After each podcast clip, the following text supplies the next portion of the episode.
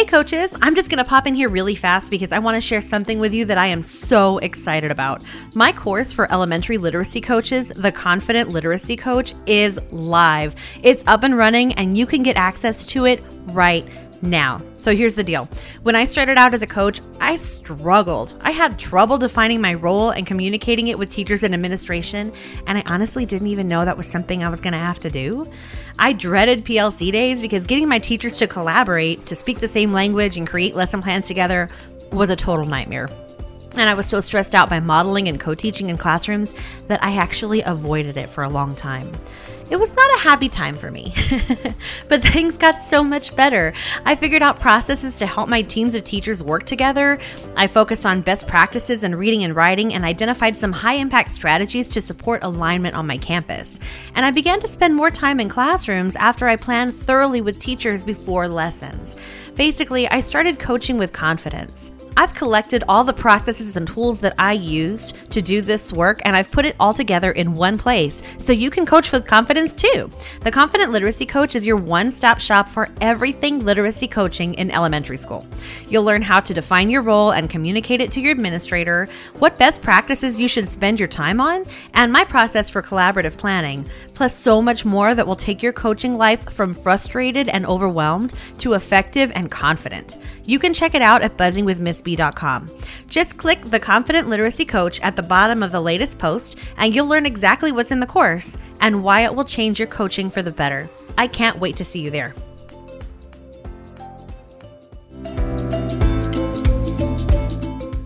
You're listening to Buzzing with Miss B, the coaching podcast, where we believe that every teacher deserves a coach, and every coach does too. I'm Chrissy Beltran, an instructional coach, resource creator, and coffee enthusiast. And I'm your host. Stay tuned for practical tips and honest coaching talk that will help you coach with confidence.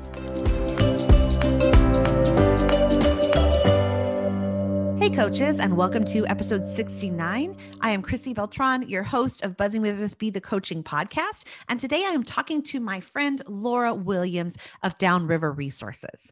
Laura is a traveling instructional coach. She has been a campus coach, but right now she's a traveling coach.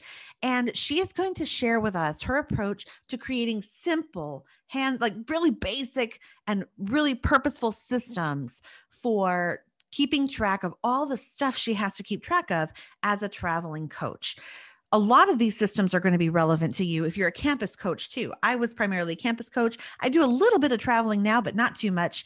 Um, whenever I work with schools, I don't have the same kind of long term work with schools that Laura does. And so our approach is a little bit different. So I definitely want you to listen into this one, whether you're a traveling coach or a campus coach, because I think that even just having the dialogue about these systems is going to help you think about some things that you can bring into your own coaching um, systems that are help you help that will help you stay organized and not waste time on the stuff that takes up so much of our time looking for stuff figuring out what happened to things figure uh, solving problems on the go instead of having a system in place for them so this episode i think is going to be really important for anybody as they're setting up their cl- their coaching space this year or setting up their coaching systems this year and even if you're listening to this throughout the year we can always re like take another look at our coaching systems and figure out what's working and what do we need to change.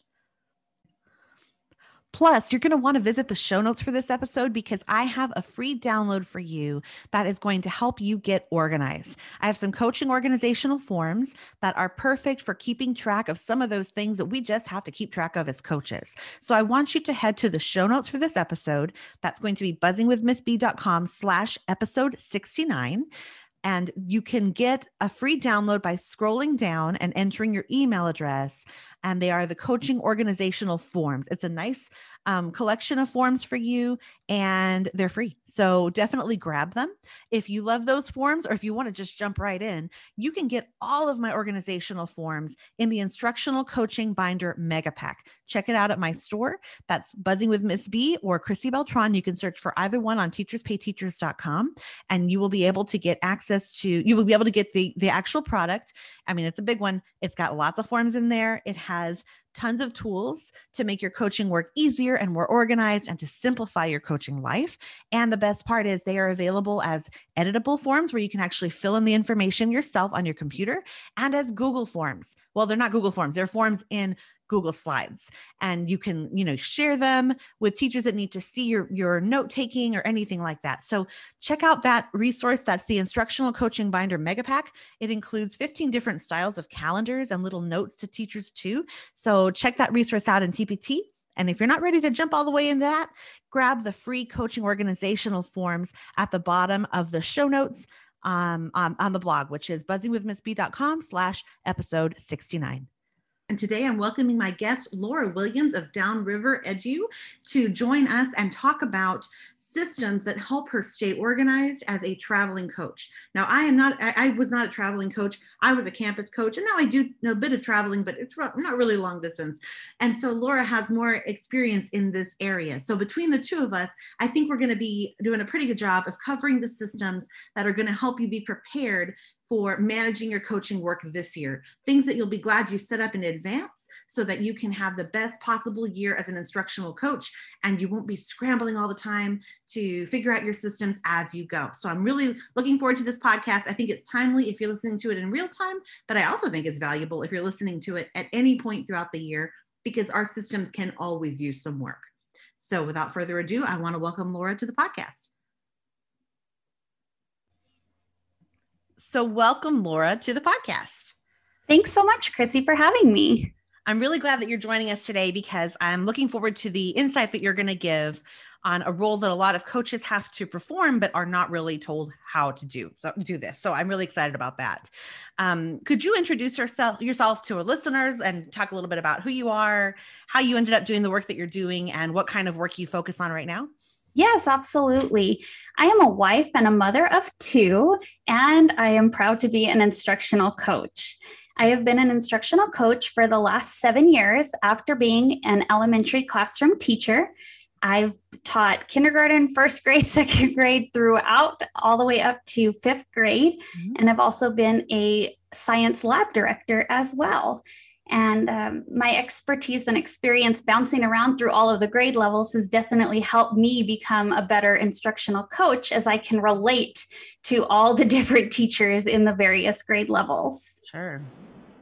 And currently, I'm a traveling instructional coach. And what that means is I have a home base in El Paso, Texas, but I work for a rural school district that does not have the internal access to an instructional support on their campus. So mm-hmm. I am kind of an their outsource to me to come and visit their campus. Mm-hmm.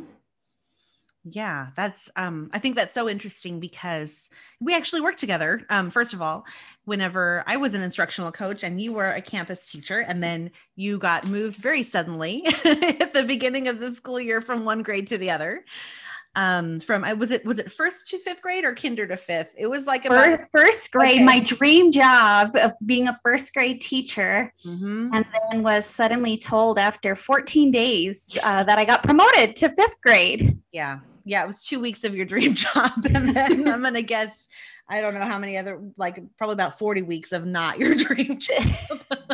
it was definitely a challenge, but it has definitely, um, that was a move that I would have never done on my own. And it mm-hmm. helped tremendously in my work now. Well, I believe that for sure. For one, your resources, you know, you start you create resources that serve a variety of grade levels. So I'm sure that experience has really helped. And then also, of course, in coaching, the more experience you have under the belt, your belt, the, the easier it is to walk into a classroom and know what you're looking at.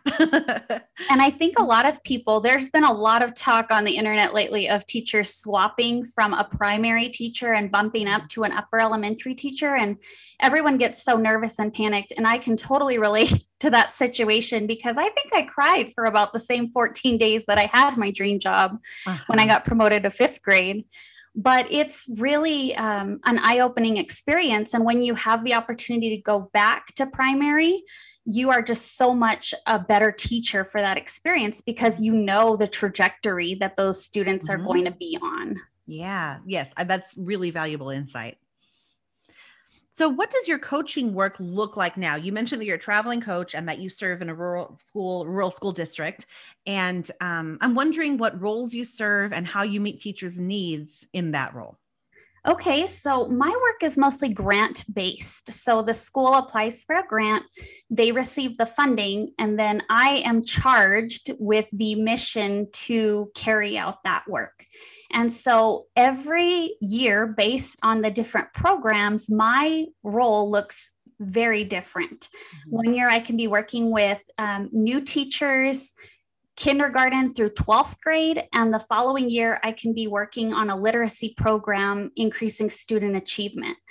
And you have to be very flexible in that um, position. But I think instructional coaches in general are very flexible. Mm-hmm. That's um, very true. Yes. And with this specific role that I do, there's a lot of paperwork attached because of mm. the grant funding. And so it's very important that I try to organize my chaos as much as mm-hmm. possible mm-hmm. in carrying out this role. I primarily coach teachers on site at their school campus. So I use a coaching cycle, coaching model where I would model lessons for teachers, I observe teachers, and I also plan and deliver professional development on the campus as well. Mm-hmm. Okay, great. Um, yeah, I think whenever you are in and out that way, organization is essential because you can walk back in and you really are like, wait, what, what was I doing? Where was things? How did, how did, how did this work?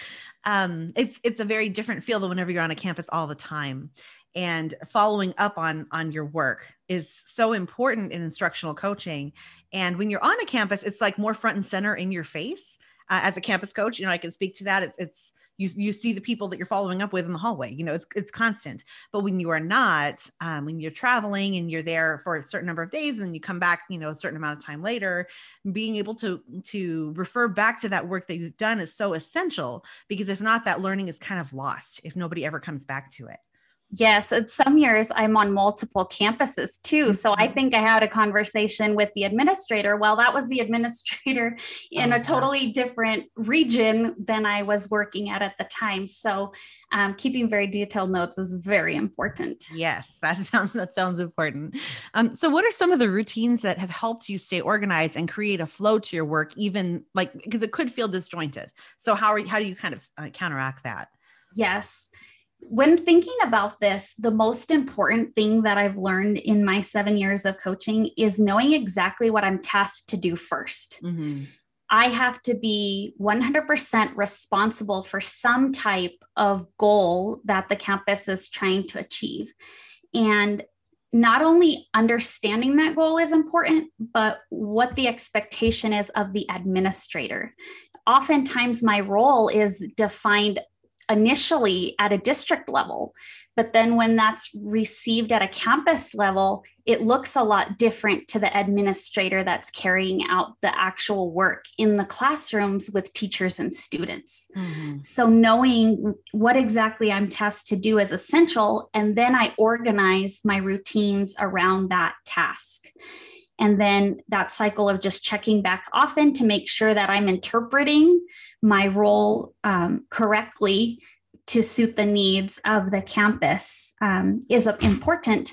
And also the coaching style. You know, now we're getting to a point in instructional coaching where it's being written about and talked about through po- like right here on your podcast. Mm-hmm. And there's different styles and expectations for that as well. And I think having that clear vision as well as the coaching style to carry that out is essential. And that really puts me on a course to be successful. Mm-hmm. So you start out with a real strong understanding of what your role is going to be to serve what goal. And then you kind of work from there, you work into, okay, well, this is what I'm going to need to accomplish based on this goal. And this is how I'm going to do it. Like you create like a plan, a PD plan and a follow-up plan. Yes, correct. Okay. And it all it all goes back to that beginning. It just reminds me of like teaching begin with the end in mind mm-hmm. and that's the same exact principle that applies to our instructional coach work as well. Mm-hmm. Okay. So if you are, I'm just thinking about this, um, this plan that you're putting together. How do you, can you talk a little bit about how you go about creating that or what that might, I know, I know it's going to look different for every school and every goal, um, but what are some of the things that you think about like practically, logistically and, you know, organizationally that help you put that together? Yes. One of the big pieces in my work revolves around data. And so I am looking specifically at where the school is at and where we want to be at. And then what are the needs to meet that goal? And my big thing is just increasing student achievement. And that is that that's our big focus. Mm-hmm. So do you have a regular I'm just curious in, in one uh, when one school, let's say, do you have a regular time that you meet with teachers that you would consider like a regular PLC, like once a month where you look at data, or do you have to kind of work around the school calendar and be more flexible and schedule, you know, around events that they have and stuff? Yes, it's a it's very flexible because okay. I'm typically at a campus anywhere from 1 day a month to mm-hmm. 3 days a month. Okay at the most I've ever been at a campus is five days a month. And that's usually a month like January, where there's built in professional development, oh. or October, where there's built in professional development. Mm-hmm. Th- those are the, the seasons of the year where I'm on campus more. And that's usually because of that secondary arch or um, secondary umbrella of my work where I'm planning and facilitating the professional development. Okay. Okay, interesting. So I'm wondering, like, I know that as a campus coach, I had a list of, of tasks that I did daily, weekly, and monthly to kind of keep my head straight. Yes. okay, it's February, it's a new month. I need to go through and do XYZ.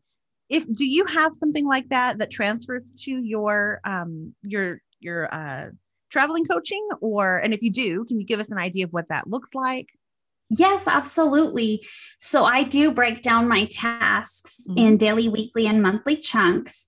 And being away from the campus, email is essential. That is how I communicate with all of my teachers and also through text messages. It's really easy for them to text me that they need something and I can send it via email um, to be in their inbox by the end of the day. Mm-hmm. But daily, always my task, whether I'm at home working from home or if I'm on the road, is checking my email and communicating. And that also works for campus coaches as well when I am on campus, um, for the days of the week that I'm on campus, one of my tasks is walking through the halls. I just absolutely love being present. I want the teachers to see my face. I want to create those relationships with the students too, because oftentimes I'm modeling lessons in their classrooms and I want to have a rapport with the community as a whole, not just with the teachers that I'm serving. Mm-hmm. And that's also a great opportunity for relationship buildings, checking in with everyone in the hallway, but then also kind of reminding, hey, I'm on campus today, you know, right. or if the teacher has something that they know is pending and they have a question or need to say something, walking the halls gives them that opportunity and opens that door for them. Mm-hmm.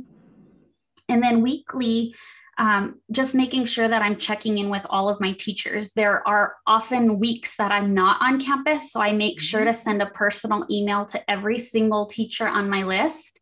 And sometimes that's a copy and paste standard that I go through and just personalize as I go um, to make it easier for me to batch my work, but then mm-hmm. also um, gives that teacher, you know, wow, you know mrs williams is thinking of me and and we're in connection and if anything needs to happen and weekly i do that on a campus that i serve full time also you you check in mm-hmm. with your grade level maybe you have a grade level leader or with um, the teachers individually and then my monthly tasks are a lot of paperwork. I have to do a lot of travel forms. I get reimbursed for my mileage. Mm-hmm. And I do that all on a monthly basis because it's just easier for me to sit down and get my calendar out. These were the days that I drove, my mileage log, and get all of those things done at once. And then personally, I like to do a little reflection. And I do that um, just for myself so that I can reflect on my work because a reflective practitioner just you can be more successful as you um, just look at yourself and what were the things that you want to be positive about or the things that you need to stay positive about. Mm-hmm. that's great. Um, that's interesting to think about. Yeah, whenever you're following up with teachers, and so you've done some work with them you know one week one day out of the month and then the following week you're following up with them and saying how is this going like what kind of what is going into those emails that you're using to check in on teachers Yes, it's very much. Um, these are some of the commitments that we talked about. These were the next steps. This is where I am in the next step. I told you I would get you this, and hey, I sent it. Did you have a chance to look at it? Um, very much just going through, um, like with our coaching cycle, where are we in the cycle? And then um, you know what were the things that i promised you and what are the things that you you verbally committed to as well. Mm-hmm. and it again it just opens the door. And sometimes you receive a response and sometimes you don't but i always leave at the end of the week knowing that i i checked in with everyone. Right.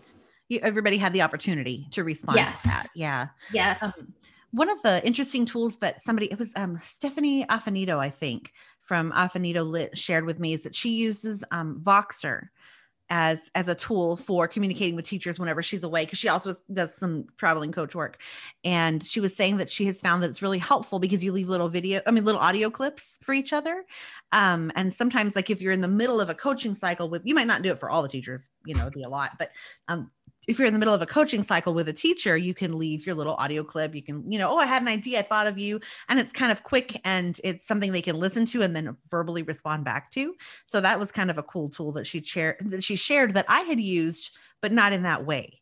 Um, wow, that's neat. Yeah, I thought it was really cool and it's free app. You can get it um, you know, on your phone and they I think they have a paid version and you can send longer audio clips, but the free one lets you send, I think, up to two minutes. One time I didn't know it cut you off at two minutes, and I talked for a while longer than that. and then I well, like, you always oh, learn yes. the lesson. yes, I did. I will always remember that. It does cut you off. It's either two minutes or one. I think it's two. Um, but I have used it for other things for coordinating like group events and stuff, but I had never used it. It didn't even occur to me to use it in the middle of a coaching cycle with a teacher. So that might be a, a fun tool to try out too so what are some of the systems that you use that have helped you keep track of all the different kinds of responsibilities that you have? So for example one of the things that i did is really simple but i kept a log of when i visited teachers classrooms. It's just a table and have their names down the side and the dates that i visited because I knew that way I knew when I last checked in with each teacher whenever I had visited the room, whether that was for an observation or, you know, just a pop in or um, I could, you know, I had separate documents for those.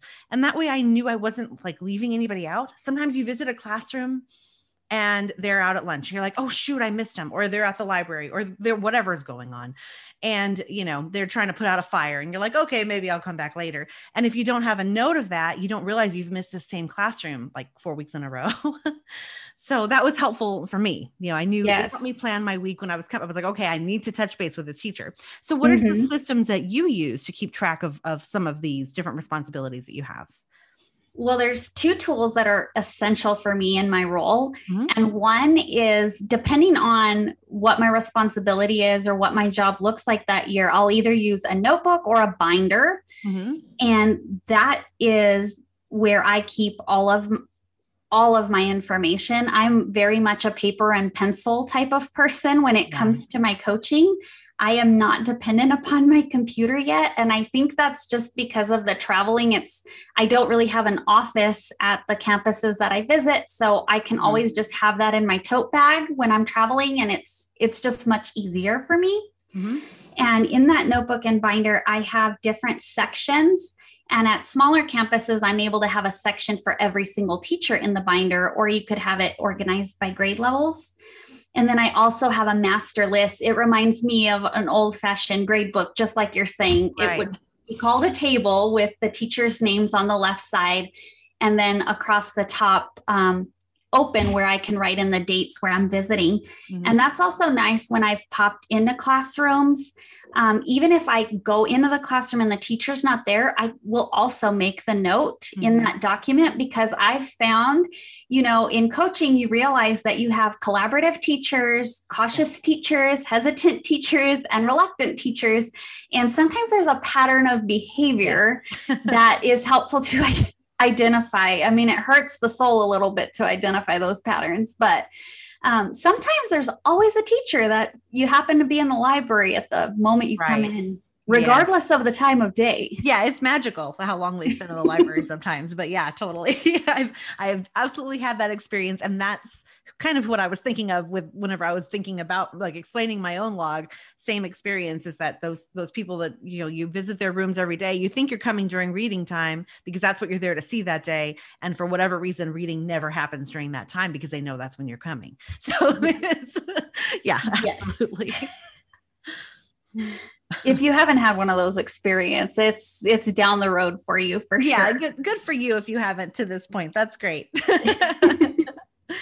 So that master list is really essential and one thing that i do in my job a lot is collaborate with the administrative team and mm-hmm. they want to know which teachers are being collaborative mm-hmm. and so that's very helpful too to have that log and it it's proof too you know we're paying you to be a coach on this right. campus and i want to see where you've been and what you've done so it's mm-hmm. also um, documentation to protect yourself also. Mm-hmm. But in that notebook that I was talking about, I have different sections for each teacher. And that's where I keep like the running list of everything that I've done. If I've done an observation, I'll take the notes in that section. So everything is in its place and I don't have to scrounge around my bag and try to find it. It all mm-hmm. has a home in there. And that works really well for me. And it you know, if I'm at different campuses, one notebook for each campus to keep it as organized as possible, or the binder, depending on what your your preference is. I really am liking the notebook personally. Mm-hmm. I, yeah, I was a big, um, you might even remember because probably your students had to bring it back to me 800 times because I would always forget my stuff in everybody's room. And then kids would follow me down the hall, Miss Beltran, you forgot your stuff.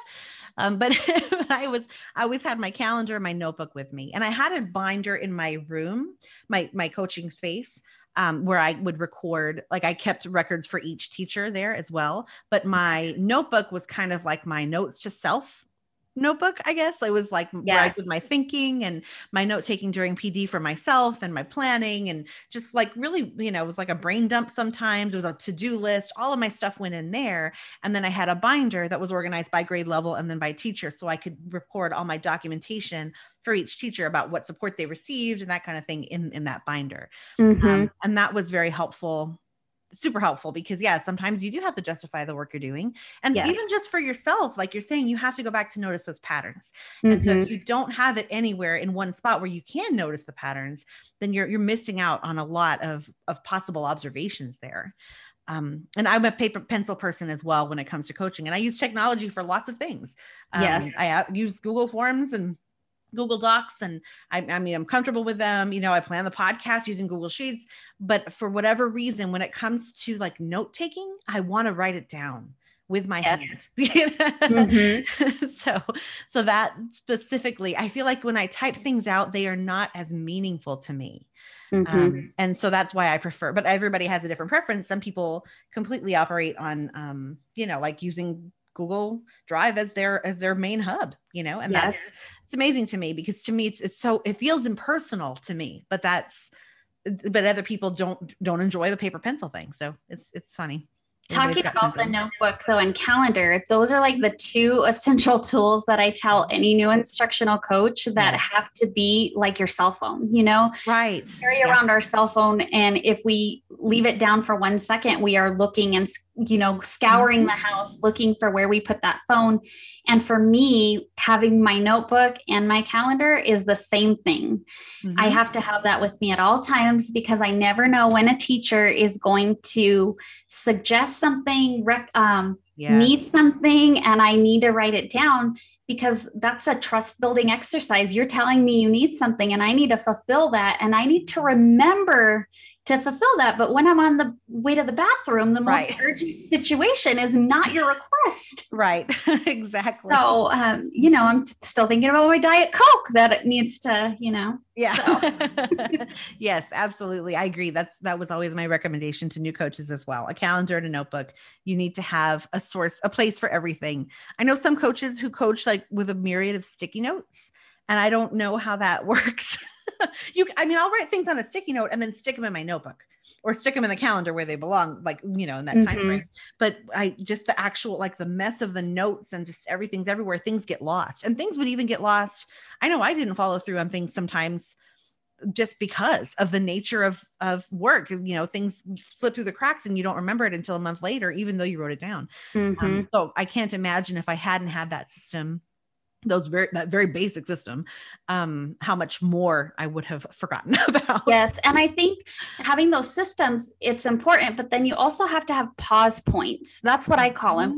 And it's when I'm working, I designate a time where I'm going to go through my calendar and through Yes. my notebook and make sure that I've done the pending things that need to get done. Mhm. And my pause points are usually right before lunch and then at the end of the day, too, because those are the two times where I am intentional about stopping. Mhm. And that calendar, you know, a lot of um, coaches ask me, like, do you have a calendar separate from work than your personal calendar? And I prefer to have one calendar for everything, kind of like a life calendar. It's my work commitments as well as my personal commitments. Because let's face it, even though we are instructional coaches, we are wives, we are mothers, we, we have lots of other responsibilities. Mhm. And if I schedule, you know, if I schedule to travel on one day, but I'm responsible for childcare that day, Right. I'm in a bind. Mhm. And even with that calendar, scheduling um, my lunch break is essential on my daily when I'm traveling because I want to give the same commitment of attention to the first teacher that I see during the day Mhm. as well as I want that same attention and focus on the last teacher that I see. Mhm. So, stopping for me and having lunch, even though I'm only on campus for that one day or those couple of days a month, is essential. And even more so when there is like a delicious Mexican cafe directly across the street from your campus. Right. There's a red enchilada plate and an iced tea just sitting on the table waiting for you, Chrissy. I mean, how can you not schedule lunch? You need know? to make time for lunch. Lunch is important. I agree. I agree. And I, I was, I'm terrible at that. Terrible. But I, I totally agree that it is essential. But I also don't have a Mexican cafe across the street. So maybe that's a problem. Well, you know, that's that's an incentive. but really you know the old the older i get let me tell Mhm. you here the older that i get the more essential i see like the break having a break Yep. having a moment to myself making sure i have some calories in my system because when Mhm. i don't i just don't function as well you know it's just like the people who are coffee connoisseurs you got to have that coffee first thing in the morning Yep. Or you're just not going to be productive hmm Yeah, I, and I really like what you mentioned about pause points, and I, I totally agree. I would do that as a campus coach as well. Like every week, I would take a look back at all the stuff I had written all week because it's just so much stuff, and and things like you already forgot which on Thursday you don't even know what you talked about on Monday. So I would look back Mhm. and I had my running to do list, and I'm like, okay, I can mark some things off. I need to move some things over to a new to do list now because Yes. this list is going to carry over to next week um, these are items that these are things I want to think about. Like I literally would have a page that would be like things to think about. and then Mhm. if I didn't go back and look at it, I would never think about those things. So you do want to designate that time when you have it every so often. And I, I like the idea of scheduling it in to make sure that you're actually, you know, you're, we're writing these things down for a reason. Are we following up? Mhm. Um, and are we accomplishing those things that we're supposedly saying are really, or they're important enough to write down in the moment, but they need to be important enough to look back at later. Well, instructional coaching is so crazy. And like that, you run in the hallway and and you find out a new job or a new responsibility or hey, we're having a, a PD day and we need you to to fill in and come up with the training. And by the way, that's next week. Mm-hmm. You know, so I like to say it takes real planning to organize this kind of chaos. Yes, it does. You gotta. I, I feel better when I control what I can. And, yes. and I control what I can through planning, and then that way, at least I know I'm ready for what I know about. and, then, and then the things I don't know about, at least there's not as much that I have to scramble on. You know. yes. So, what about organizational systems like paper documents? Um, so, like, whenever I was a campus coach, Um, I had a dedicated place that people would turn in certain documents and it was labeled because if not, teachers like throw them at you or leave them in your box or, you know, wherever they're just random places around your room when you come back in. So I had a dedicated place to have things turned in. And then I had, you know, a filing system where I would mark off what I received and then file it by teacher. Um, what organizational systems have helped you stay on, on top of things that you have to manage from your teachers? I travel with a plastic file box mm-hmm. in my the the back of the SUV. And that lives in there on travel days and most other days, unless I really am going on a shopping spree or something and need extra space. But that um, really keeps all of my papers organized and basically is my traveling filing cabinet. Yeah. And it it ensures that anything that I'm expecting my teachers to do, like mm-hmm. let's say we're doing a training and it's a vocabulary training and we have all these templates that we're going to use and lessons we're imploring and a teacher loses the template while I'm on campus or needs mm-hmm. an extra copy, I can go out to the car and grab that out of my file box and have it ready for them. Mm-hmm. And and that same file box or a smaller version of my file box, I have for every professional development session that I have. Mm-hmm. I have file folders with the topic and all of the papers that go with that. You know, I'm going to do a card sort to introduce a new skill and strategy. Mm-hmm. All of the envelopes with the card sort are in the file folder. And then I have the next file folder for the next activity. And I am just sequenced for the entire professional development session throughout that file box. And that has really ensured that I stick to my agendas that I plan and am able to work through them sequentially. Mm-hmm. So the file box is essential for my paper documents.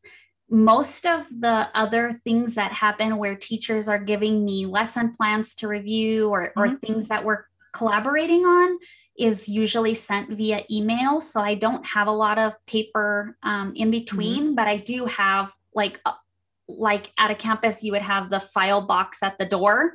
Uh huh. Yeah, the like box. a little. Yeah, I know what you're talking you about. know, like the box at the door. Deposit box. Oh, yeah, like a little mailbox, kind of. Yeah. Yes, thank you. A mailbox at We're the door. We're both gesturing. We're both making a gesture that you cannot see right now, but it's as if we were putting a little piece of mail in a vertical mailbox, like a little file folder box. It's like those. What are they called? Like the wall-mounted file plastic box, right? yes, exactly. I wish I wish your audience could see that our hands are in unison putting the paper into the box. This is why it's hard to do a podcast instead of a video. But you also don't have to like look nice. So it's also like it, it's got its bonuses for sure. So that so, that's where you so, like if you're not available, they've dropped stuff off in your little box. Yes. Okay. And then the next time I pass through, hey, Mrs. Williams, there's a catalog that came in that we mm. think mm-hmm. you would be interested in, or there's this random paper you left in the library. Uh-huh. It all goes in that that mysterious box. Yes, whatever they're called. I'm sure someone knows what they're called. you're going to get a lot of comments uh, about the box about this. yes, and where I can find one, and yeah. Here's my affiliate link. right, that's what I was picturing. um, yeah, I like that the traveling uh, file folder. I think is really great. Are there any other like um like purchases that you've made that have been really helpful? Because I'm like I'm not a big.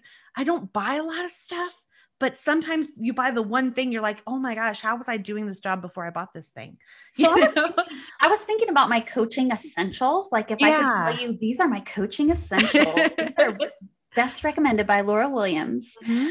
i would recommend you know a notebook binder mm-hmm. calendar to me, I've used a variety. I've used the Happy Planner, I've used the Plum mm. Planner, I've used the Target version. You know, it doesn't matter. It really mm. doesn't matter. As long as you have a nice month right. view where you can write things and block things in, and then I like where you open up the spread and it's a week's worth, mm-hmm. and you have a nice big box for each day where I could record some of the big things that happen. And I use that as a log also, mm-hmm. um, like a running record of what what I'm doing on the campus. Mm-hmm.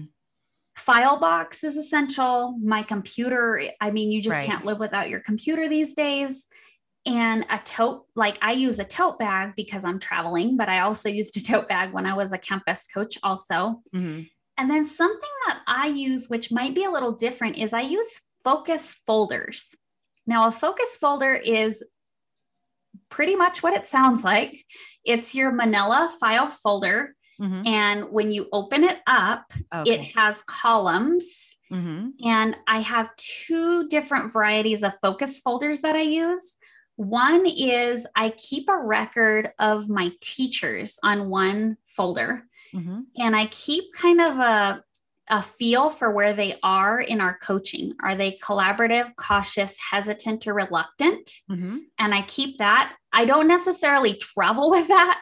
It's right. just something that I keep for myself so that I can better plan and assist those teachers to work collaboratively on the coaching cycle as we're going through. Mm-hmm. But what I do travel with is I keep folders very similar to that for each teacher's classroom. Mm-hmm. And I have all of the students in the classroom on, arranged on this folder based solely on data. Okay. So if I'm tasked, if I'm charged with the task of increasing student achievement, I can open up Miss Beltran's folder and I can see where every single child in the classroom is data wise. Mm-hmm. And that helps me. And we have a system that we use on campus where they also, each teacher keeps this folder also. And we're monitoring growth in each and every student at the school. Mm-hmm. So at any time, I could be asked about one per- student in particular, and I will be able to tell you where they're where they're performing. Okay. So then are they you have headers across the top and then their columns and then do you use sticky notes to place the kids in the different yes, columns? Okay. Exactly. You're envisioning that exactly correct. Okay. the the end the folder is plain inside mm-hmm. across the top I have my headers and it's mm-hmm. usually based on like we use iStation for our data okay. source. Mm-hmm. So we have the goals at the top and then colored sticky notes based on where they started. So mm-hmm. that kind of gives us a visual picture um, as to kind of like our scoreboard, you know, where we are in each right. classroom of the school. If we have to increase student achievement by 25%, you know, that's 25% as a whole, but we also want to see that coming mm-hmm. into fruition in all of the classrooms. Mm-hmm. Okay, interesting. I like that. so that. that's file folders and sticky notes. Mm-hmm. That's I my big it. investment, Chrissy. Yes. oh, that's oh, the secret sauce. I agree with that totally. I that is right up my alley as well. The other thing that I do, I started to use. I do have a bag that I use, and I like it. It's a um, I got it from J.C. Penney, and I like it because it doesn't. Even if I put a ton of stuff in it, it doesn't hurt my arm. Mm-hmm. um, which is rare. And so I do use it's like a I don't know, like a fake leather bag is a Liz Claiborne bag, and I love it. But I also have a little, whenever I do workshops at a school, I tend to bring a lot of hands on stuff. Um, yes. Books as well, like lots of books, which I don't want to be carrying 20 books on on my shoulder. So I have the little wheelie cart that I drag around whenever I do workshops at schools. And that has been really helpful um, for my own spinal alignment. yes. I do. I also have the over like an oversized purse. And I think the first year I coached, I had the Liz Claiborne, probably similar. Yeah. You know, like yeah, to shop maybe. at the same stores. Probably, probably similar. uh, but now I use like an oversized pink tote from mm-hmm. Target and I I see it and it's pink and it's different. So I can't leave it laying in the bathroom floor, you know, right. strange place in the school. But it's great because when I say oversized, it can fit a file folder inside of the bag, which is great right. because I basically have a mini filing cabinet that I'm carrying from classroom to classroom. Mm-hmm. Yeah, that's perfect. But going to di- organizational systems before I forget, because not everybody is a paper and pencil people no. like you and I, Chrissy. Mm-mm. And so I want to address digital because mm-hmm. digital files, I mean, we're we're moving quicker and quicker down that alley mm-hmm. and i do do all of my like i have coaching logs and coaching forms that i have to fill out for my responsibility um, with the grant work that i do mm-hmm. and i like to keep one folder with the, you know, the school year and my job description, what I'm called for, or that grant title, my program. Mm-hmm. And then every file that's in there, I have like a coding system that I use and I start it with the date. So like 2021, and then I do underscore and then the month. So July 07 underscore the date, you know, 10. So it tells me it's the 200, 2021st year, July 10th. And then I code it with whatever the file is. So it might say uh-huh. 2021 710 coaching log. Mm-hmm. Seven, you know, and I organize it that way. And the reason I do that is so it comes up chronologically yes. in my folder uh, for my my job, and that seems to work very well for me. Um, and that can work too, like alphabetical for teachers or things like that. Mm-hmm. Teacher's name first and and things like that, because there is so many files that we need to perform our our right. jobs.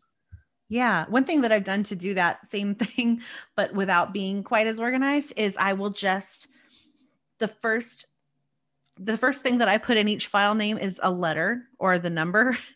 like I'll just number them. So it'll be like one and then it'll be whatever the name of the file is.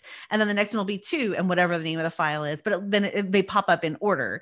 Um, mm-hmm. Like I have a folder that in my in my drive that is literally the the first the first part of the file name is just AAA because I always wanted that one to come up first, no matter what else I put in that file. So it's, it's AAA and then it's whatever the name of the file is. So, triple, triple A all yes. the way to the top. right. That's what happens. And it's easy for me to find too. So that, that's, that's a good tip. Um, you know, back in the day when they used to have um, telephone books, you know, the yellow pages. Right. Yes. When yes. you would have your company, you always wanted to yep. be called A1 so you could be at the top of the mm-hmm. telephone book. As you were saying, as soon as you said telephone books, I thought A1 because that's the landscaper that I called whenever I first had my landscaping done as a new homeowner because they said they were A1 affordable landscaping. I was like, that's who I want. that's who I went with. So, how do you go about planning for a month of coaching as a traveling coach? Do you plan by the week or do you have like an overarching theme or focus that carries you through the month and then you plan with the days that you have around that theme? Or what does that look like?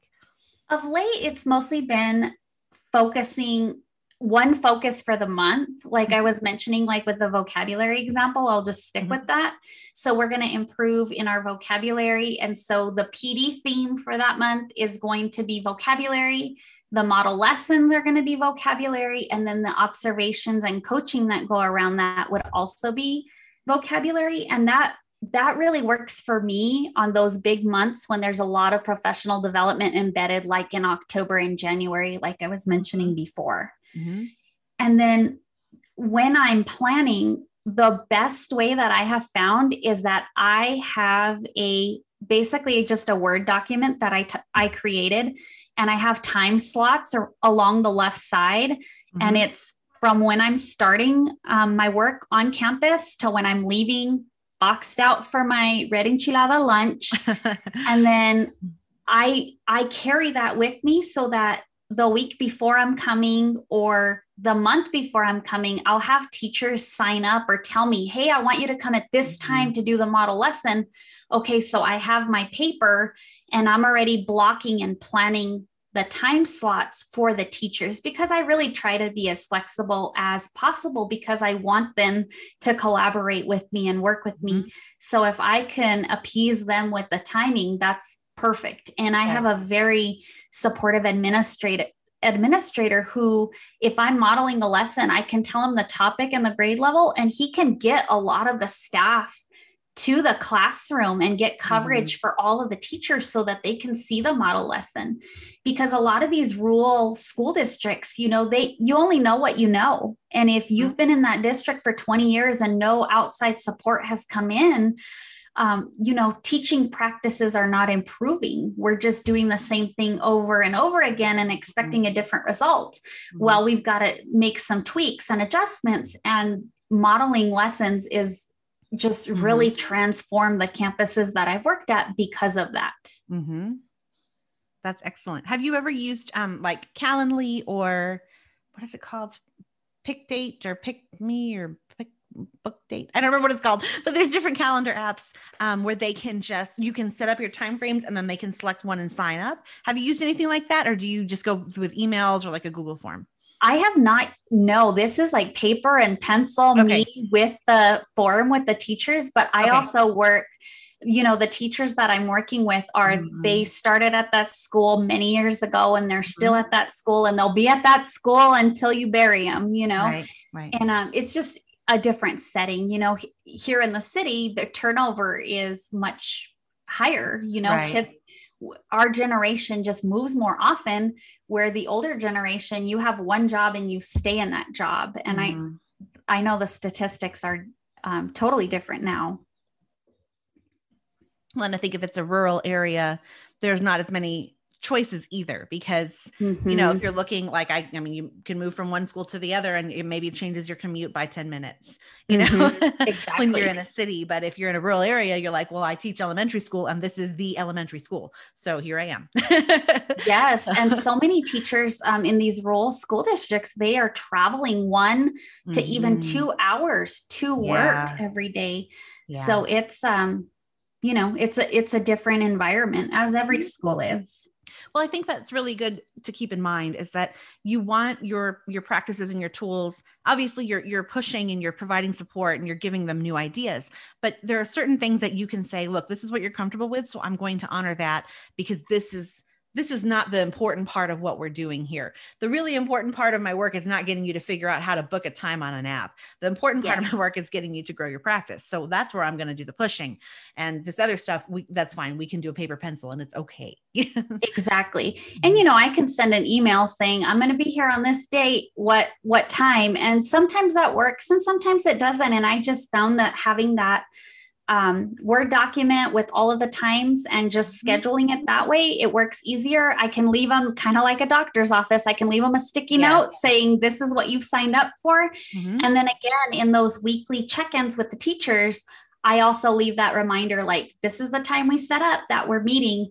And those those generic emails that I send, I also copy the administrator on so that they make it to where I can always meet with a teacher. And what's really mm-hmm. nice is having that flexible, um, having that solid relationship with the administrator helps so much because he's willing to watch the class during recess while I can communicate because he values the investment we're making in mm-hmm. these teachers. You know, we're trying to build capacity and that's mm-hmm. what what our role is as instructional coaches and I think having an administrator that just sees that and values that is huge.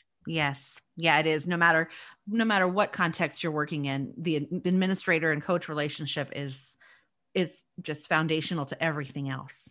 Mm-hmm. Um, and so many people kind of they miss out on that, you know, unfortunately, because that's just not um that's not something that is is really like offered like the, the, the administrator may not be on board they may not really understand um what what the work is. I actually did an episode um back in may with uh, karen and christy of the modern principal episode 61 and we were talking about how administrators support navigating schools through change and how coaches can be, take a part of that as well. So that's a good one to listen in on if you haven't um, already about about administrators and the kind of role that they serve. And later mm-hmm. in the mm-hmm. season, I'm actually going to talk to Angela Kelly about the administrator coach relationship. And that one should be a really good one too. So, oh, that's wonderful. Yeah. She has a lot of really good insight about administrators because that's what she does.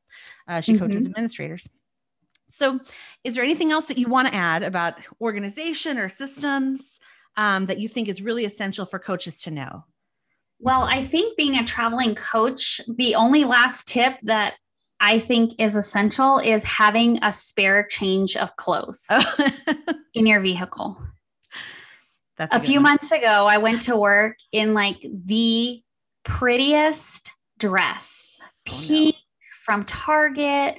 It had the layer underneath and a sheer top. And, you know, when you travel, Chrissy, you wake up at five in the morning because you got to get to school by the first bell. Mm-hmm. And you have a disadvantage when the sun is not up because you just can't see through fabric like you Oh no. I've done that before. You know, you know, oh, um, no. read between the lines here. Yeah. But let's just say the under was a little darker than the Oh no. and luckily I you know, I just I just decided to to just just proclaim it and own it.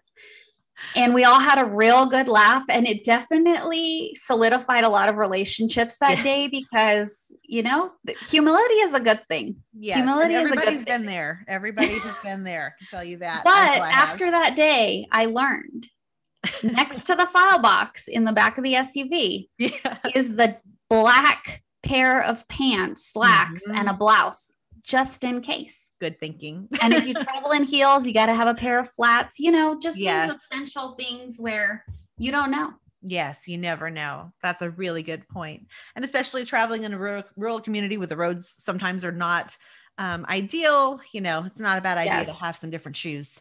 but even in El Paso, I've, you know. I've been, I've been sick on the way to work before and uh-huh.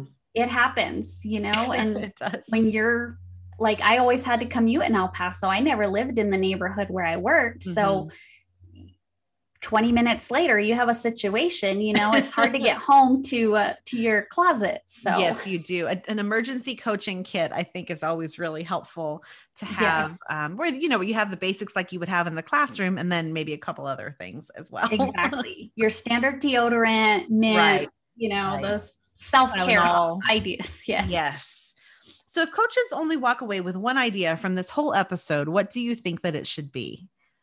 I think it's essential that a coach knows their role with clear expectations mm-hmm. because that allows them to properly organize their work.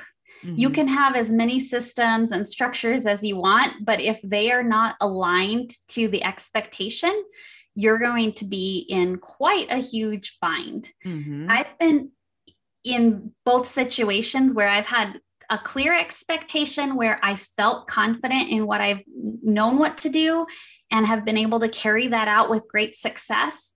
But I've also been in a situation where I thought I was clear and I thought I understood. And as the year went on, the role evolved into something that was not presented in the same way at the beginning. The role mm-hmm. changed. Mm-hmm. And I was still carrying out my role as I was presented it in the beginning. And that's why that checking back often is so essential because it ultimately comes down to if you're fulfilling the vision.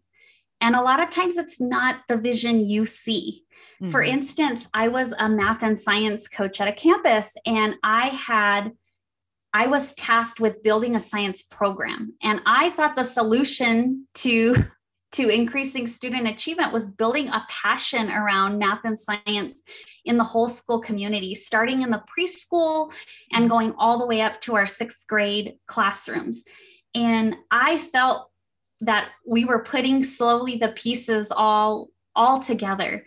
But then testing season came upon us mm-hmm. and the role shifted and there was some disconnect there and it caused a lot of issues Mm-hmm. And sadly, you know, that that damages relationships because you right. don't have that clear vision and that's that was one of the biggest lessons i learned very on in my instructional coaching was you can have the best program and i still to this day feel that building a program is going to solve a lot of problems instead of just addressing one grade level for one school year because mm-hmm. that issue is going to keep presenting itself if right we're not, you know, all of a sudden we're going to teach science because it's fifth grade and we have a state assessment coming. Well, if right. they've never been exposed to science ever, how are you going to have 100% of your students passing? Mm-hmm. You know, mm-hmm. that's that just doesn't work. It doesn't mm-hmm. add up. So, checking back with your administrator and just making sure you're very clear in your role because ultimately they're the ones that that decide your success. Mm-hmm. Yeah, that's right. And if you're traveling, they're the ones who will decide if you come back next year. yes. And that's, you know, with this grant work, mm-hmm. there's always opportunities for additional grants or for the grant mm-hmm. to be carried through. And you, you know, as a person that just wants to do their absolute best because we're impacting students, you know, that's right that's really sometimes where we miss the boat is we forget that we're serving the students it's not about the teachers it's not about the administrators we're really improving our students' futures mm-hmm. And so the more we can just work together as a team and do that, the the better it is. You know, you don't have to be extreme in all this stuff. We just need to be consistent. Mm-hmm. And we need to have that consistent um, vision with clear expectations. Yes, that's perfect. That's having a really good understanding of your role and expectations is foundational to any coaching work at all. And so I think that's a really great takeaway that people could walk away with today. Um, how can people find you online if they want to learn more or follow you or see your resources? Well, wonderful. You can find me online at Downriver Resources.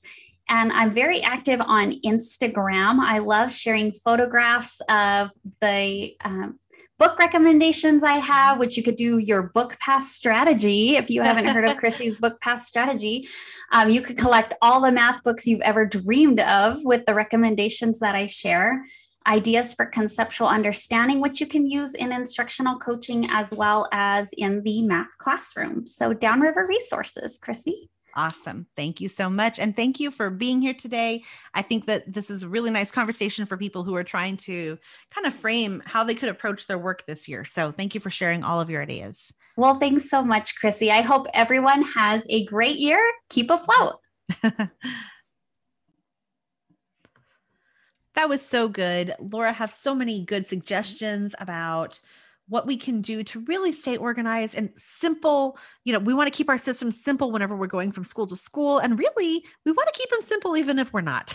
So I'm really glad that Laura joined us today to talk about that. And I hope you check her out online. She shares a lot of really good content in her Instagram stories. Um, she talks a lot about uh, math strategies and also some about her instructional coaching work. So I want you to check those out because there's so much good content in there.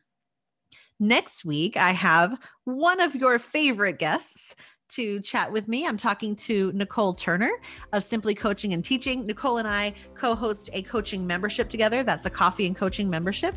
And we're going to talk about how coaches can create a coaching community with other instructional coaches. One of the biggest issues that we know coaches face is isolation and loneliness and just being on your own. And it can be so hard to be in that position in between teachers and administration and not to have an ally in either place. So, I want to talk to Nicole about this. We're going to talk about how you can create your own coaching community. How do you deal with loneliness and isolation? What are some strategies that she can share that will help us doing this hard work every single day. That's going to be episode 70, where I talk to Nicole Turner of Simply Coaching and Teaching, and that is next week. Until then, happy coaching.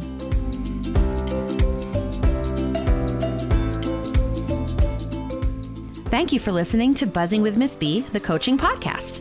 Want more coaching ideas? Check me out at buzzingwithmissb.com and on Instagram at buzzingwithmissb. If you love the show, share it with a coach who would love it too, or leave me a review on iTunes. It's free and it helps others find this show. Happy coaching!